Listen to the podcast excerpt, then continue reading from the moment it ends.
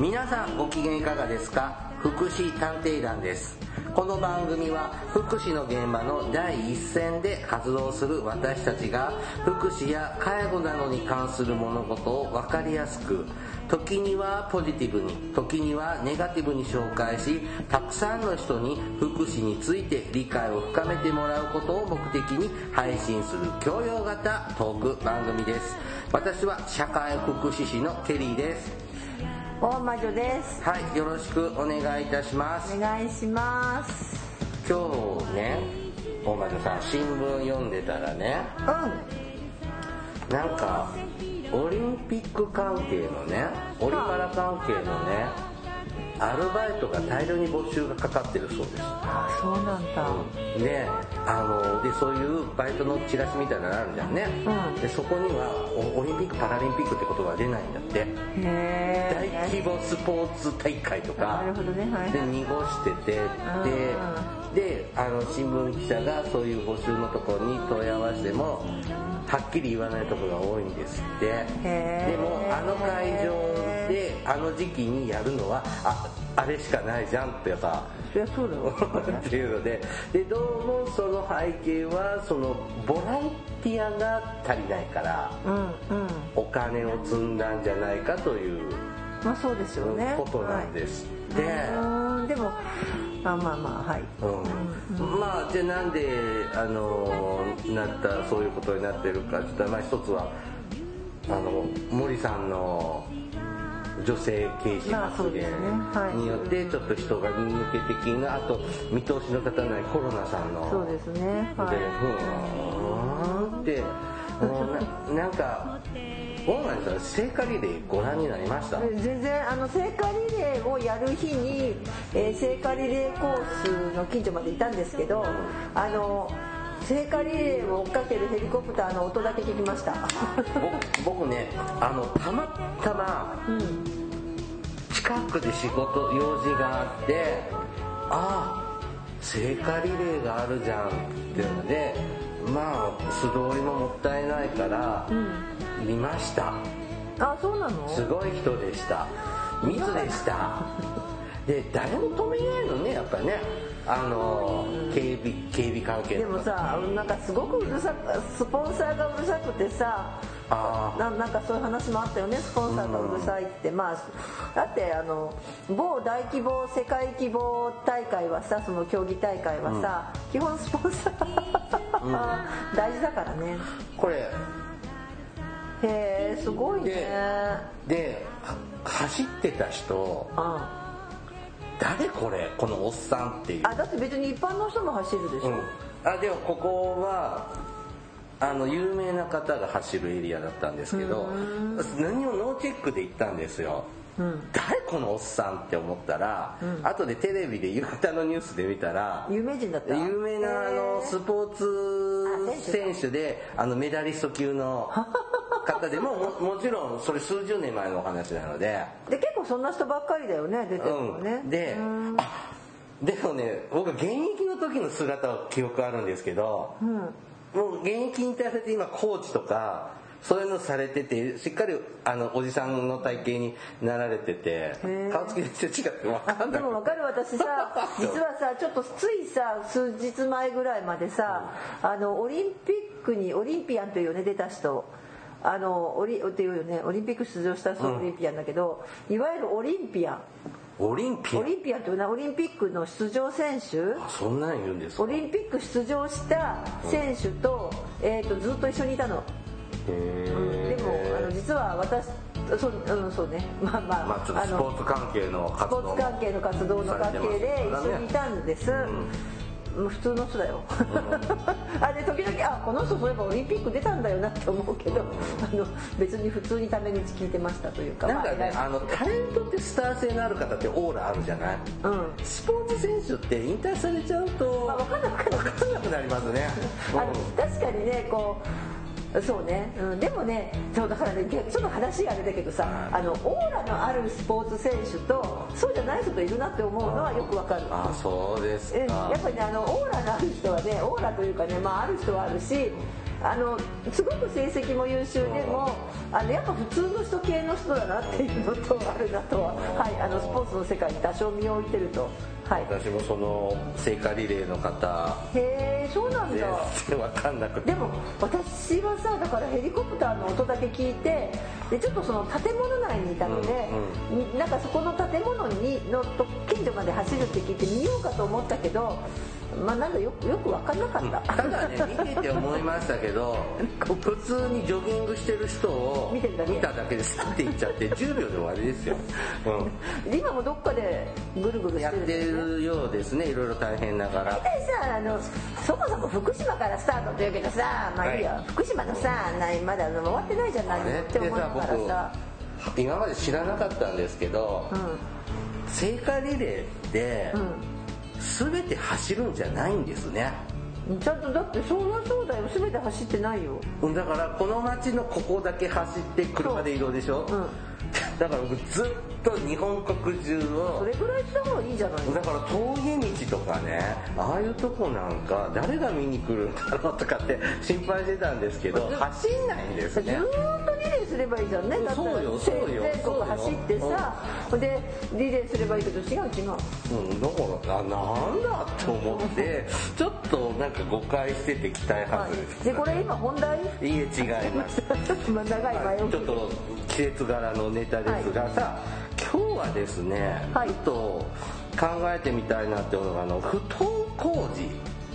学校に行かない子、はい。あのちょっとインターネットの業界でなんかそうらしい。ねなんかその小学校や中学校に行かないんだと言って、うん。なんか動画を上げて話題になってる方がいらっしゃるのかな？みたいね。うんはいその子がどうのこうのじゃないんですけどうん。なん不登校児ってどういう子なのかなとか、うん、今現状ってどうどうなってんのかなってよく意外と知らないんです。あ大人大人になっちまって学校で子供もいないから僕は、はいうん、あんまりそういう学校のね子供の様子って今は知らないので、い。ちょっとその辺をね、えなんかすごいまた真面目なやつ、うん、ちょっと再認識したいなというはい。回にします、はいわかりました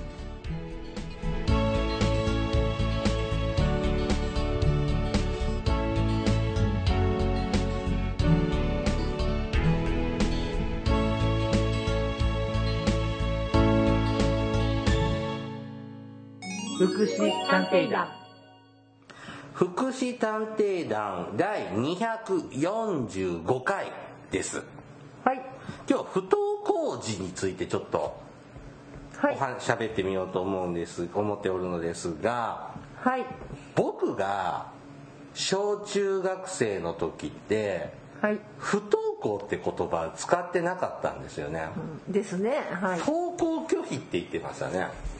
はいいいつの頃からか不登校って言葉に置き換わっちゃってるなっていう印象があります。ねはい、いつからなんだろうね、なね。えで終わってるよ、私。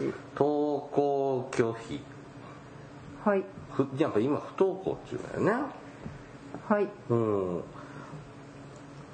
なんか時代が変わって大魔女さんはお子供だった頃って随分昔だのようですけど。200年前だからさあ違う。まあずいぶん難しいですね。はい、うん。登校拒否でした。私ね、自分がね実はねあの中学校の卒業文集にいろいろ書くじゃないですかそういうの。あ文章作りますね。そう、はい。それに私あの自分が登校拒否をしそうだったって書いてあるからその頃は登校拒否だった、登校拒否しそうだったんですか、まあ、するするしようと思ったけどやめましたみたいに書いてあった、えいた？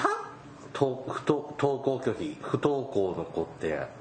えーっとねえー、うーあここにあった。大魔女さんが中高生あ小小中の頃って。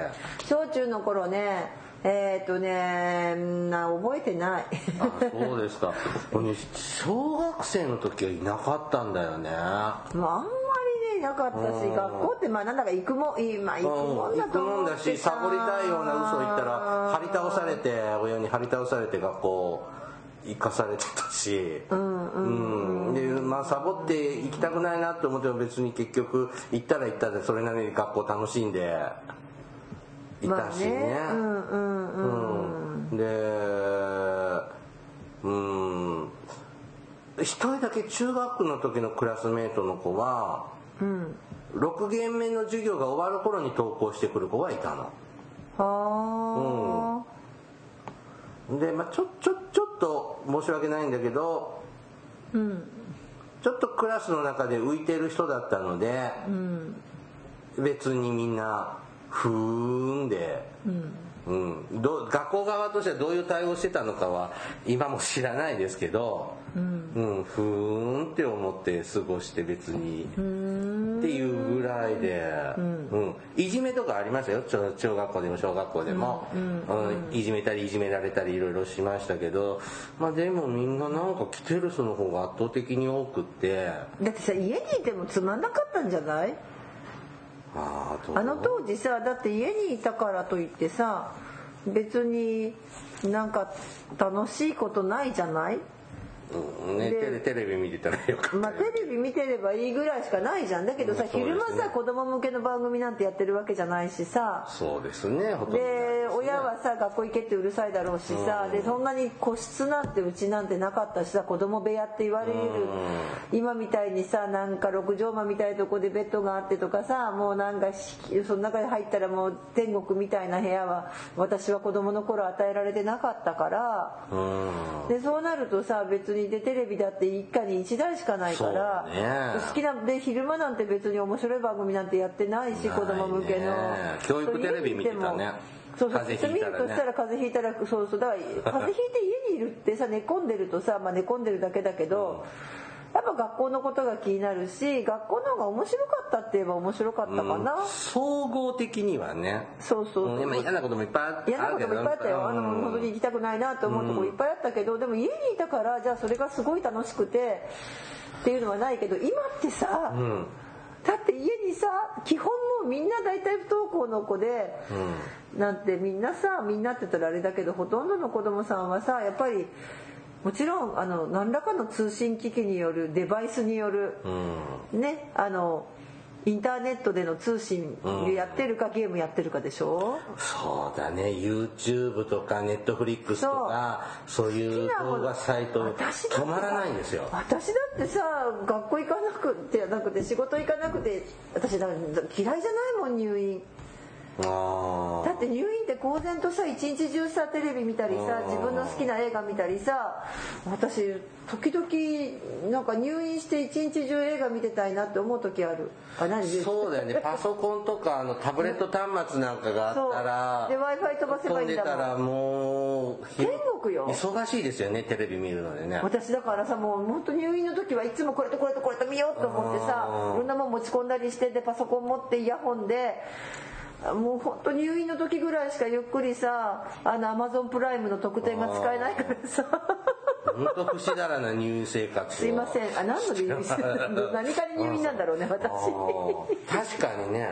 今だったら家でやりたいこといっぱいあるから。そうそうそうそう家でもねあー。だからそういう意味ではごめんなさい何にも何にもそもそもそうそうあの加担するわけじゃないけどあの昔のさその登校拒否っていう子たち子よりもなんだろうあのすごい今の方がなんかうねあのお家の中にいてもねつながれるじゃない？家家でも。あはいはいはいはい。あの家にいやすいなと思った。あー。そういうので今 今不登校って増えてるんですか？あのねまあまあ増えてるちょっとコロナの話はちょっと置いといてあーココロナ禍のはちょっと。統計をね、まあ、出してるのも見てるけど、はい。えー、と基本は増えてるんだと思います。はであと不登一応ねあの文部科学省っていうのが問題行動等調査っていうのを毎年毎年やっていて、まあ、問題行動なのであの実は暴力だとかね教対教師暴力だかさ、そういういくつか項目があるんです、あるんですよ。でそのいくつかなんだっけな項目があるんだけど、はい。えー、とそういう中で実は、えー不登校っていうのもまあその統計に上がってくるんです毎年毎年。はいでさやっぱり増えてると思うよ。あとね平成17年度でえーっと平成17年度が小学校の不登校児童数、まあ、小中高とあるんだけど、全国で一応2万2709人が小学生、中学校が9万9578あでまあ、パパーセンテージでいきましょうか全体の、えーっと全体のれ小学校が0.32うん。中学校が2.75高等学校が1.66小学校って意外と少ないんだね。少ない。小学生って、ね、で小学生は今平成令和元年度、は0.83それ人数的にはまあ今少ないけどね。元のくすでも5万3350人。5万もいるはい。それから、えー、と中学校でその平成17年が9万9000だったのが。平成17年で9万、うん。令和元年度でパーセンテージだと3.94上がりましたね。で12万7922 12万人。だから一つの10万人ぐらいの規模のさ市がの人が全員が不登校ぐらいの感じ、はい、で高校はねちょっと減ります。いあの全体が1.66が17年であ1.58だからあんまり変わらない。5万100人、うん、むしろ減人数的に減ってる。確かにね高校って不登校になるぐらいだったらやめちゃわない、っていうか不登校にが続けられないんですよ。うん。あの小中は例えば9年間全く一日も行かなくてもうん卒業できるんですけど高校はもう一定の単位取らなかったらあの転転学してねとか言われる話になるのでそもそもそうそう増えない。でのともう一つね高校は多分ねあの少し高校って今こういろいろさこう例えば発達にねあの、はい。支援が必要な人なんかも受け入れられるような一般校とかいっぱいこう今変わってきてるから。選択できるんですよね、うん。選べるからさ、ね。自分に合った学校行けるから、うん。昔みたいにもう高校行ったら受験でどうのみたいな世界じゃないのはちょっと楽かもね、うん。えやっぱ小やっぱ中学生のこの思春期の情緒不安定なのが大きいのかしら、そうただねその前に不登校ってさ一応例えば1日もや1日休んだら不登校なのか3日休んだら不登校なのかそうだなんだと思う。定定義があるの？一応あるの。でもその定義をでもさ一探す日ぐらいでサボったぐらいじゃ言葉じゃん。そう。うん。基本的には不登校児童生徒とは何らかの心理的情緒的身体的あるいは社会的要因背景によりはい登校しないあるいはしたくともできない状況。まああの、まあ、またヤングケアラーとか前やったっけ？まだやってないですけど。まだやってない、はい。はい。まあそういってねしたいしたいけどできないうん。状況にあるために年年間30日以上欠席したもの。30日か。でここは大事。で、ね、30日以上欠席したもののうち、うち。病気や経済的な理由によるものを除く除いたものと定義します。例えばだから、えー、とだから病気でもない経済的な理由でもない。うん。で登校しないもしくはしたしたくないと言っている人のこと。でまあ30日以上の欠席、あの病気やね怪我で入院等したりさ、してて学校に行けないってことは病欠の子って分かる、経済的理由で学校に行けない子ってちょっとまあ今はなかなかちょっとイメージがわからない。イメージわかんない。でも病気や経済的なでも経済的な理由で例えば制服を買ってもらえない。ああ。それで学校行けないの、例えばねせ制服とかその揃えられるものが揃えられないとかさあものが。あは例えばねそういう理由でもねそれってねなんとか手立ては今取ってくれるから、うん。うんだから結局そそれそれ最初のうちの数日間はさ、それで来れませんでした1週間。例えばね、うん。来なかった最初のい何？じゃあじゃあそれはじゃあ手当ねそれはうん何でも中高でも何でもね、はい。とか準備整いました、はい。でもそれ以降来なかったら不登校だよねって。おでもそれで来ちゃえばもうそれはその例えば30日休んでても不登校じゃないよねって。いなんかちょっとほら本当に日本がまだまずか貧しかった頃とかだったらさ、うん、なんか働かないといけないからもう惜しいみたいな世界ですよ。そういうので貧困で来れないのかなっていうイメージだけどちょっと現代的にはまああんまりピンとこないかもしれませんけど現場にいるとなんとなく分かりますけどね。とか給食費が払えないとかね。あそれもそれは借金を給食費の借金をうんほ放置証券は、うん。それもこれなくなっちゃう、給食給食費にいやいやちょっと給食費に払えない給食費が払えなくて別に来ればいいんだけど、だけどそのなんなんていうのそういうことを理由にしちゃったりとかね。ななんて言ったらいいのかなああそういうことね。うん。意味が、うん。だから逆に言えばあの経済的な理由っていうのはだいぶこう掘り返すといやそうそうっていう話は多いと思うよ。そその通り。なんかさん僕はね本当に小学校が給食じゃなかったのでちょっとイメージがわからないんですけどそうあのむ昔のそういう時代のね学校もの見てるとさ学園もの見てるとさ学級委員がさ毎月給食費を払ってよっつって。で貧乏なとかは「お前さんあなたのとこだけですよ。給食費払ってないの」もういい加減にいつ持ってきてくれるんですか？とかってこうなんかいじめられてるみたいな、うん。でも今引き落としじゃん。そう。バレないじゃん。バレない。うん、だだけどまあまああのだからあまり経済的な理由っていうのはあれかもしれないけど実はねどっちかというとこれ現実的には病気っていうのがくせ者で。病気はい。あの要するに病気になっちゃえば不登校にカウントされないじゃん。うん。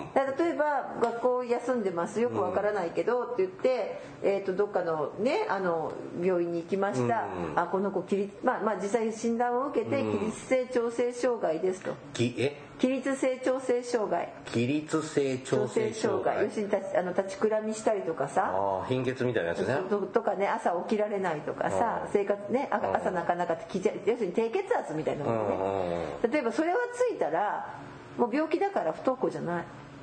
カウント上がってこないですここに。えそんなんでも？そうです。だってそういうことです。そうそう病欠です。えなんか病欠の子が学校に来れない病欠の子ってなんか不治の病で違う違う。あの結核 昔だったら結核のとかでこ療養所にしゅあの、入っているみたいなそんなんじゃなくて、違いますへえだからそうだからなんですか。そうなると実を言うと現場的に見てるともうちょっとそういう病名がくっついたことで病欠カウントされてるてるけども実際にそれってどうなんみたいなまあないわけじゃないもんで。じゃあ例えば、はうつ病になっちゃってあ学校に行けないっていうのも病欠なんだ。病欠ですよ。そう当然ですえでそれいじめがあってうつ病になって。そうそうだから PTSD を発症しましてって言ってうだったらそれ病欠になりますね、まあ、もっともいじめでねそんなったらそれ違ういじめ案件でもっとねあのすごい調査が今入ります。入ります。入ります、はああそうなの？だって。じゃあ実際私たち一般人的にイメージしている不登校の子供って実際今のデータよりもっといるイメージにななっちゃううの、んまあどこそこのうちの子がな、うん。学校行ってないよねみたいな話があった時に、うん例えばねあ今実際これもあるんだけれども、うん。あの実際あるんです。全国にどこにでもあるんだけれども、はい。今回さコロナで、うん。うんとコロナが、えーコロコロナの感染が怖いために、はい。えーそれを理由にして学校に行かせないというか、まあ、学校行かないと。うん。子供がそう言ってるので。もそうだし親御さんとしてはうちの子はもう感染するのが怖いので集団生活には参加させませんと言った場合にはこれは、えー、と今回は実はそれコロナを理由なので、えー、と不登校のこのここのカウントには上がりません。えいるのそんな子って。だから1年以上もう例えばこれで1年以上ですよね。コロナはね、はい、コロナ禍学校、はいまあ、学校に全然要するに集団の時間帯には行ってなかったりしてもそれは別に不登校じゃありません。コロナが怖いからですえー、それはそれは出席停止になるんだと思った確か。ななだったっけななんか違うと思う。うんちょっと忘れちゃったけど。えいいの？それコロナ怖いから学校行かないのは、うん別にそれは認められるの今ってで確かね高校も例えばほら今ちょっとポツポツ出てるじゃないですかコロナのね、せはいはい今若い子陽性の方がねうんうんで陽性の子が出てで例えばその学校で出ましたと、で学校って3日ぐらい今のところ3日か4日休むだけなんですね最大で3日ぐらいしか休まないと思うんですよ学校自体は。えここがコロナの陽性者が出たら学校休校。休校、うん。だけどそれも陽性が出てからあの分かってからね。分かってで濃厚接触者みたいのを全部こうんうコロナの話してるけどさ洗い出してで洗い出した人たちに PCR 検査する。この子たちは2週間休み。うんうん。だけど休まなきゃいけない。でも濃厚じゃない人は。濃厚じゃない感触なのはもう3日ぐらいで確か復旧。ちょっと今ってあの変異株が出たのでちょっと分かんないけど今まではそんな運用だったんですコロナ対策。で例えばそれにあたって3日以降ーうん。いややっぱりね怖いから嫌ですって言ってもそれであのけ無断欠席とか理由なしの欠席にならない。えー、なんかそれはコロナで怖いからなんだって。サボり壁にはちょそうそう。そうありがたいね。あのそうなの。それをね理由にで特にあの高校なんかはさ それ高校なんてそれほら単位に響くじゃないですか、はい。はい。どっちで欠席したかがすごくシビアなんだけど。だからあそうかそうだなと思って思ってた。でもと本当にコロナのあの場合はっていうのはなだからそこは除かれてますこの統計調査からは。まあで令和元年の今ないのでいいけどー2年度からのその不登校児童生徒の子って、なんだろうちょっと数字が大きく動くんだろうなとは思います。そういうのもあるのでね。えなんかどっちに入れるかでなんか僕らコロナ怖いから仕事休みますってできないじゃん。そうなのよ、大人はそうなのよ。そうね。ん、だけどね。でも実際ねあの私最近すごいちょっとあれなんだけど、まあまあ不登校はね、まあ、そんな感じで日数とかもあってちゃんと統計を取るためには基準が割ときっちりしてます。でははいでは質問です、はい。えー一応私が見てるのはなんかあのまあというその学校関係の、はい。あのデータを使ってデータをだからこうなんていうの整理してくれてる会社のやつホームページ見てますが、はい。そういう意味都道府県別1000人あたりの不登校生徒数。うん。小学校で一番多いのはどこでしょ都道府県で答えるの、ううん。不登校児が多い都道府県はどこ？ってことね、はい、そうそうそう。まあ1000人あたりのね。だから比率の高いとこうん。ろ、秋田ブブー。小学校ね。うん。違うか。北海道。ブブー。じゃあラストじゃあ東京？ブブー。あ違うんだ。なんかねこれのデータで鳥取私は島根県になってる。島根？なんかイメージないな。ない、うん。ね。であとねじゃあ中学校全然違うんですかそれで中学。もねこれねごめんなさい。中学校は全然違うんだけれどもなんでこれ赤字なのかな。中学校ダントツ1位なの。1000人あたり。へえ でもさこれのダントツ1位ってどうなんだろうね。えー、中学校で不登校の割合が高い都道府県。まあ1000人っていうとさ今は1000人の高校とあんまり少なかったけどね。あうん。そうだね。1000人あたり何パーセントかでしょ？まあ何人かで。うん。えー、えー、えー、っとね。山梨。ブブー。沖縄。あいい線いってますけどブブえー、そう？鹿児島？ー。ブブはい高さん。ー意外なところで宮城県。全然沖縄近くないよ。違う違う。ああそうね。宮崎と間違えたでしょ？違う違う。宮城？あでもね僕ねあの東北地方入ってくるのかなとちょっと思ってたの。ああ寒いから？あのほら秋田県ってさ実際うが多いしそうだったね。一時期そうだったね、うん。今解消されましたけどあそうなんだ知らなかったけど、うん。一時期そうだったよね。うん、やっぱりこの冬の日本海側は鬱になりやすい、うん。ってえ秋田はすごいよ。違う43位だもん。あ中学校。そうですか。でねじゃあなんでね近いって言ったかとももうあのクイズはやめときますが、はい。高等学校が沖縄県が1位だったの高校は沖縄。高校は27なんなんこの統一感のない。分かんない。だからまあ全国どこでもあるんじゃない、まあそういうことですわね。逆に低い県ってどうなんだろう？意外にねえー、と小学校で一番ね低いのが鹿児島県。あで中学校は福井県。あで高校は徳島県。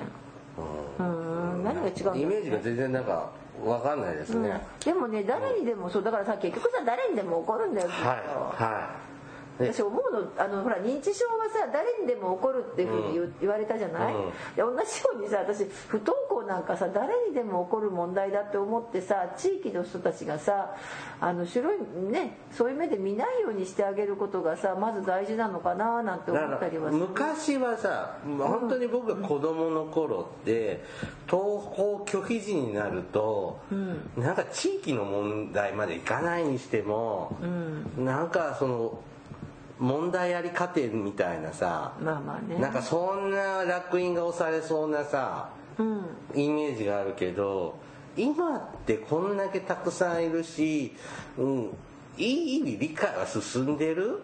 うん。からあとは思います。うんだから行かなくて。だから僕らの僕の時は本当に親に張り倒されて学校行かされてたけどうん。今の親世代の人は別に行きたくなきゃ行かなくてもいいじゃんっていう親も増えてるうんうんっていうのもあるのかな。そうですね。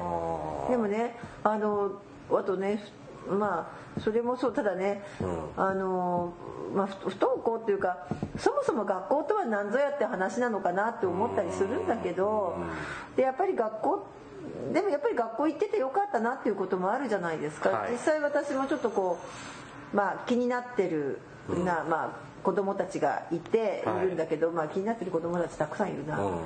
例えばさなんだろう。あ気になってるな、うん、あのねある地域まあちょっともうすごい昔の話なんだけど、はいはい。すごい昔のに農村地域に学校がありました、うん。ところがその農村地域でのんびりしてて、そこの学校にねみんな行ってるし真面目でいいんだけど、うん。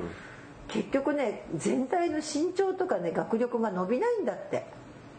なんていうのかなのののんびりしてしててで少人数だから全然伸びないんだって。でしかも、ね、体格もちっちゃいんだって。なんで？学力はなんか。学力もそうなんだって。イメージなんとなくで分かんなくでででそこで何をとそう私とそれちょっとそのそういう人に昔の人に聞いたんだけど、そこで取った策はもうこれだとこの地域の子供たちは育たなくなるっていうことで、はまあ、たまたまその住宅団地の開発のあはいはいはね、話があってそこはそれを選択して住宅団地を受け入れて住宅団地を作ってああたくさん人口を増やしたんだ。人口を増やして新しいいろんなところからの子供たちを入れたら伸びたんですって。いえなんで？えそれは競争原理でしょでだからやっぱ自然に本能の中で競争であ私ねそれってでもすごいなと思ったんですよその視点って。うん、でねだからやっぱりさ人間ってさ多少ストレスを受けないとさ成長しないって言われるじゃないですか。あまあ刺激がね。全くの刺激がなくってノーストレスだと成長していかないって言われるのでうん。まあ多少のストレスはしだからこうなんか学校って集団活動でさなんて思うけどやっぱり心体の成長も影響するんだ。成長もいるんだってうん学力だけじゃなくだけじゃないんですって。だからあの体の体のサイズだよね。いわゆるサイズもあのそうやってこう伸びていくっていうような話があって。あなるほどなと思って。そうだね。動物とか植物もそうだもんね。そうそうそう。やっぱ競争させないとダメっていうのは一つのその人間という生物の持つさ特性そういう意味ではやっぱり学校に行くっていうのはあのもあるなとかあとがあとね今ねさっきも言ったけどあの登校私たちの時代じゃなくて今の子たちはそうすると何何が起こるかっていうとさお家にいるとさ大体ずっとテレビ画面見てるからまず目が悪くなるでしょ？うん。で液晶画面見て。で次がさあの日に当たらないの。もやしっこになるね。本当に昔のもやしっこ。になっちゃってで色が白くなっちゃって。うん。でこうでもう一つね私ねあれが増えるなと思った。くる病。あ古いクール病？くるくる病ってクル病ってなんだっけ？あのその日に当たらなくて骨が弱くなっちゃってさ背中が曲がったりとかさもやしっこだね。要するにもやしっこ。あでこれはね最近ねふっと学校云々っていうのはいいけどとりあえず散歩ぐらいしてたまにはこう手をさこうね手を日焼けさせるといいじゃない？手だけでもいいから日に当てとけって。でなんでかっていうとやっぱ昼夜逆転しやすいんですよねもうずっとやってると。でそうなるとさもう完全に日に当たらなくってさ本当にもやしっこよ。なっちゃうから、まあ、そういう視点で考えるとやっぱりその子供の頃ってやっぱ健康な体もね作っていかなきゃいけないからさ、まあ、健康っていうかねある程度の体作りするからそういうのは心配だなと思う。ちなみに、その全く小学校中学校9年間、学校行かなかった子って、社会で大人になった時、社会でトラブルなく頑張っていけるもんなんですか？個人私差がありますか？この前ねそういえばある新聞にはい。その記事があった、うん。なんかね幼保育園か幼稚園の時にうん。怒られて、で親が親の虐待なんだけど、は結局ね9年間本当に学校行かなかったんだって、でちょっと昔なんですけど、はい。でもね最近なんちょっと昔だでそのそれこそおちょっとこう閉じ込められてたりとかして、でたりとかまあ別にひどい虐待じゃないから生き延びることができたんだけど、でその人も身長が伸びなかったんだって。だから120センチしかなかったんだって。ないんだって今も。大人になっても。小人症みたいだね。そう。で伸びなくなっちゃってなんだって。でそうそうで120センチしかなくってだから子供みたいなんですってこう見た目も。で他の兄弟は普通に行ってたんだって。でもちろんあの虐待なんで。でその人は、まあ、その年齢16なんかなっても家を出て、でも生活はなんとかだからいろんなことをそれから覚えて、で夜間中学ってほらある地域があるから夜間中学かなんかに通って学び直して。今ちょっと仕事してるかどうかわからないんだけれどもあのなんとか世界社会に出れたけどで親から切り離せたというねあの記事があった。うん。あのその YouTuber やってる学校行かないっていう。お子さんね。ん。か10 12歳だった今中学1年生なんですって。ごめんなさいね。あのよくそれ追っかけてないので、その動画も見たこともないのでよく知らないんですけれどもで人んちの子だからまあ、まあね。うん。ちょっと対象エリアでもないのでよく知りませんけど、今その勉強なんかもね YouTube とかの動画でいっぱい教えてくれる番組があるわけ。よまあそうね、うん。でそれで学べるみたいな主張があるそうなんですが、これはどう思います？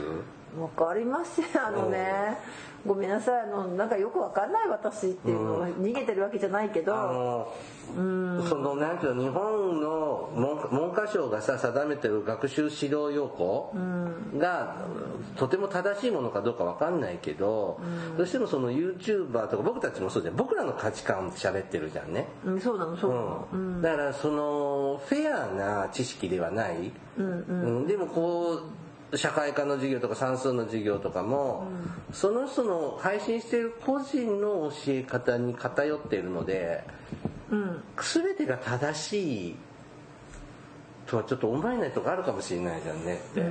うん、まあなんかそれでいいのかなってちょっと思っちゃったりして、うん、だから結局ね一口に不登校って言ってもすっごいバラエティーが豊かでそうね。結局ね今みたいに積極的不登校でしょ。うん。今の子は YouTuber の子はもう宣言もして叩かれるのも承知でそれをやってでもその子はなんだか社会参加できそうな気がすでに社会参加してるじゃん。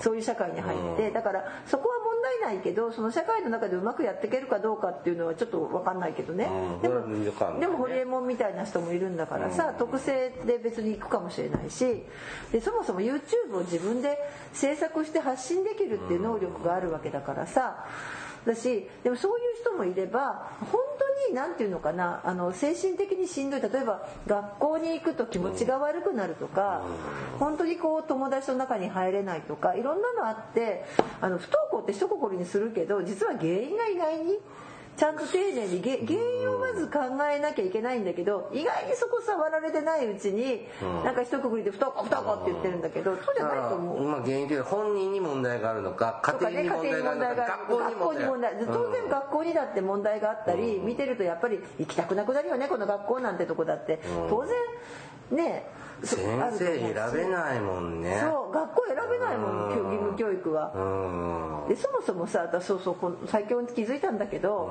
あのニーズってないじゃない。特に小学校1年生ぐらいってさ、なんかお友達も行くからみんなで行きたい学校じゃない、でもだんだんさ分かってきてさ中学校ぐらいになるとぶ勉強めんどくさ難しくなって宿題あってさ、そりゃ行きたいって思わない人の気持ちが分かってきたような気もしたりして。なんでマラソンしないといけないのとかね。思ったけどね。なんでここんなしんどいことやんなきゃいけないとか思うじゃない、うん。でもさ高校って選べるじゃん。選べる。例えばうん。高校行ったらさ例えば本当に自分がやりたいこと結構やれるじゃない？うん。例えば美容の方やるとかね。今いろいろあるよね。うん。パソコンやりたいとかさ。えっとなんかこう工業系とかさいっぱいあってさ農業。うん。で考えるとだから高校はだからそこにこうまた自分のニーズというかうん。ね思いが入れられるけどあそりゃ中学校ってそりゃ息息切れるなってごめんなさい。ちょっと思いクラスメートも選べないしね。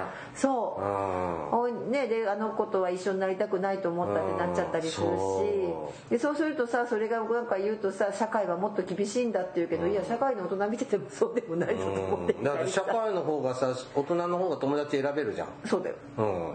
なんて思っていくとだからいろんな理由が不登校もさいろんなパターンがあってもっと細やかに分けるとかあと支援する時はちゃんとあのなんていうのかなその原因を見るとかあとで実はね文部科学省ももうすでにうん。学校に登校するという結果のみを目標にするのではなくってこう通知文に書いてあるんですよ。だから別に社会にできる人間を育てるのでっていうので学校以外の場所でも、あの別にとともかくこう社会参加をっていうような方向には今変わってきてますよね。まあなんか街でちらほらフリースクールみたいなのをちょっと見かけるようになりましたね。まあ。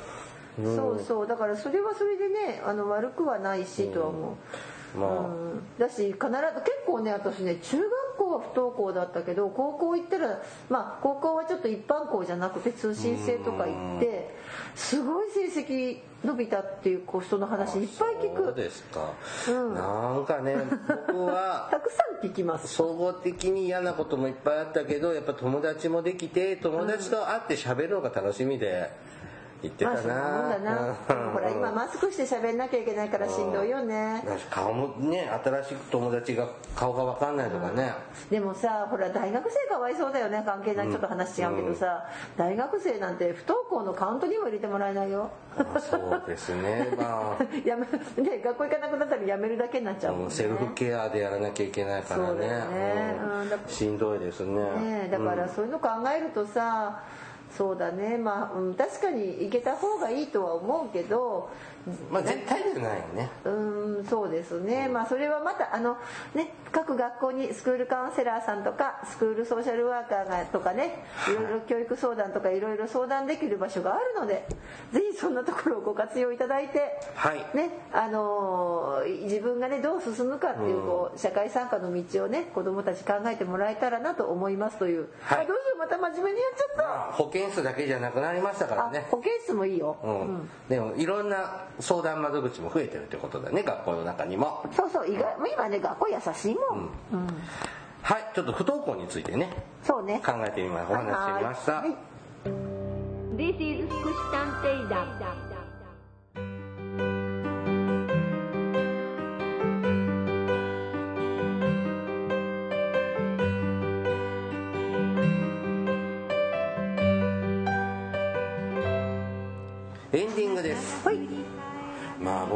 小学生中学生の時の学校生活ですごくこう嫌だな悩んだのがねうんちしたくなった時ね。あわかる。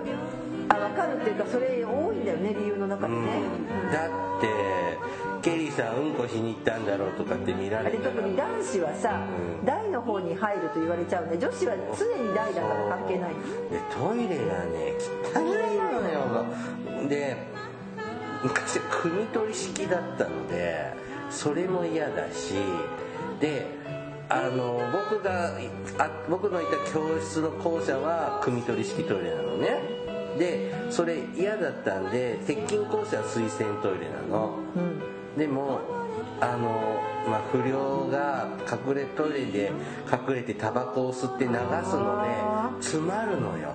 あ。でこのトイレ今使えない。あのトイレも使えないって何箇所もあってで人気のない外れの教室のあの3階の一番奥のトイレ扉が壊れててあートイレってさすさんでるの開けっぱなしなのよ。でもそこしかマシで綺麗なトイレなくて誰もいないと思ってあの扉開けたまんまうんちしてそんで誰か入ってきて見られてとかもうトイレがねなんか、でもさ一時期今学校のトイレ綺麗だよ。うんだって用事なんかで行かないけどでもさあうんもっと私ごめんなさい200年も生きてるとさ私のねあの小学校の時ね旧木造校舎うん。のトイレもっとすごかった、男女共用じゃなかったです？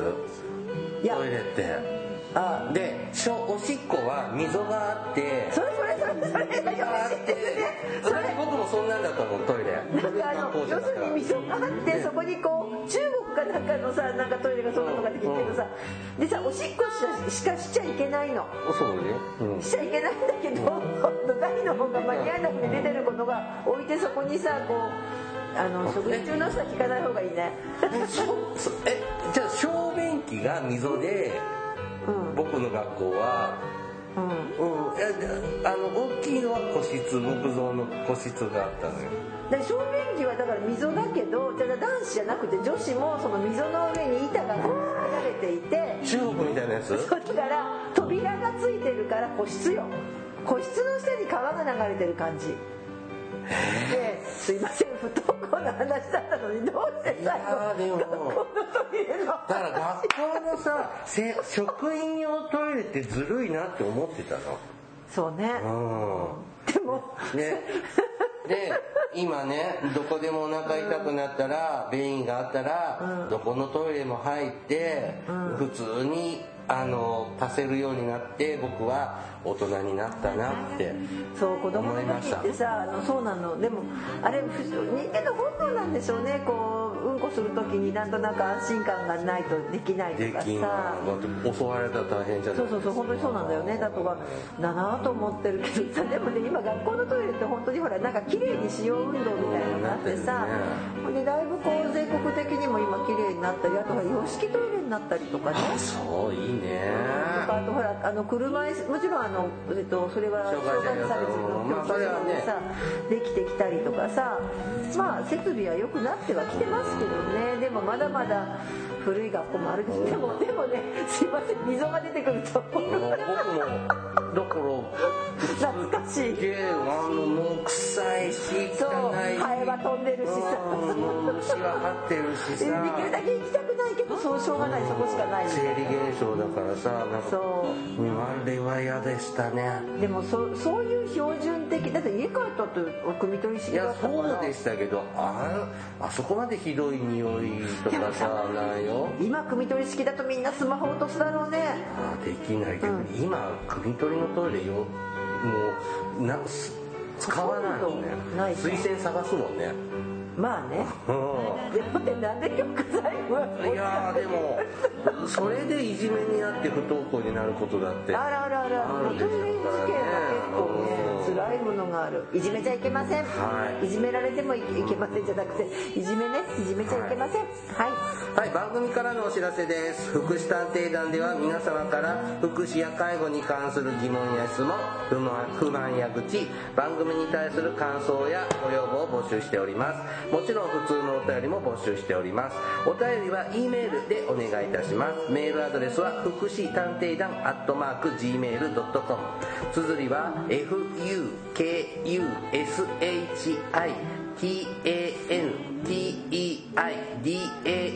アットマーク gmail.com です。また福祉探偵団のツイッターがあります。フォローお願いします。さらに福祉探偵団の Facebook ページも開設しておりますのでいいねのクリックをお願いいたします。ではまたあ間違えた。あっちの番組 こっちの番組とすいません。あの混戦してしまいます、えーそろそろお別れの時間となりました。お相手はケリーと大魔女でした。それではまた次回お会いいたしましょう。ごきげんよう。さようなら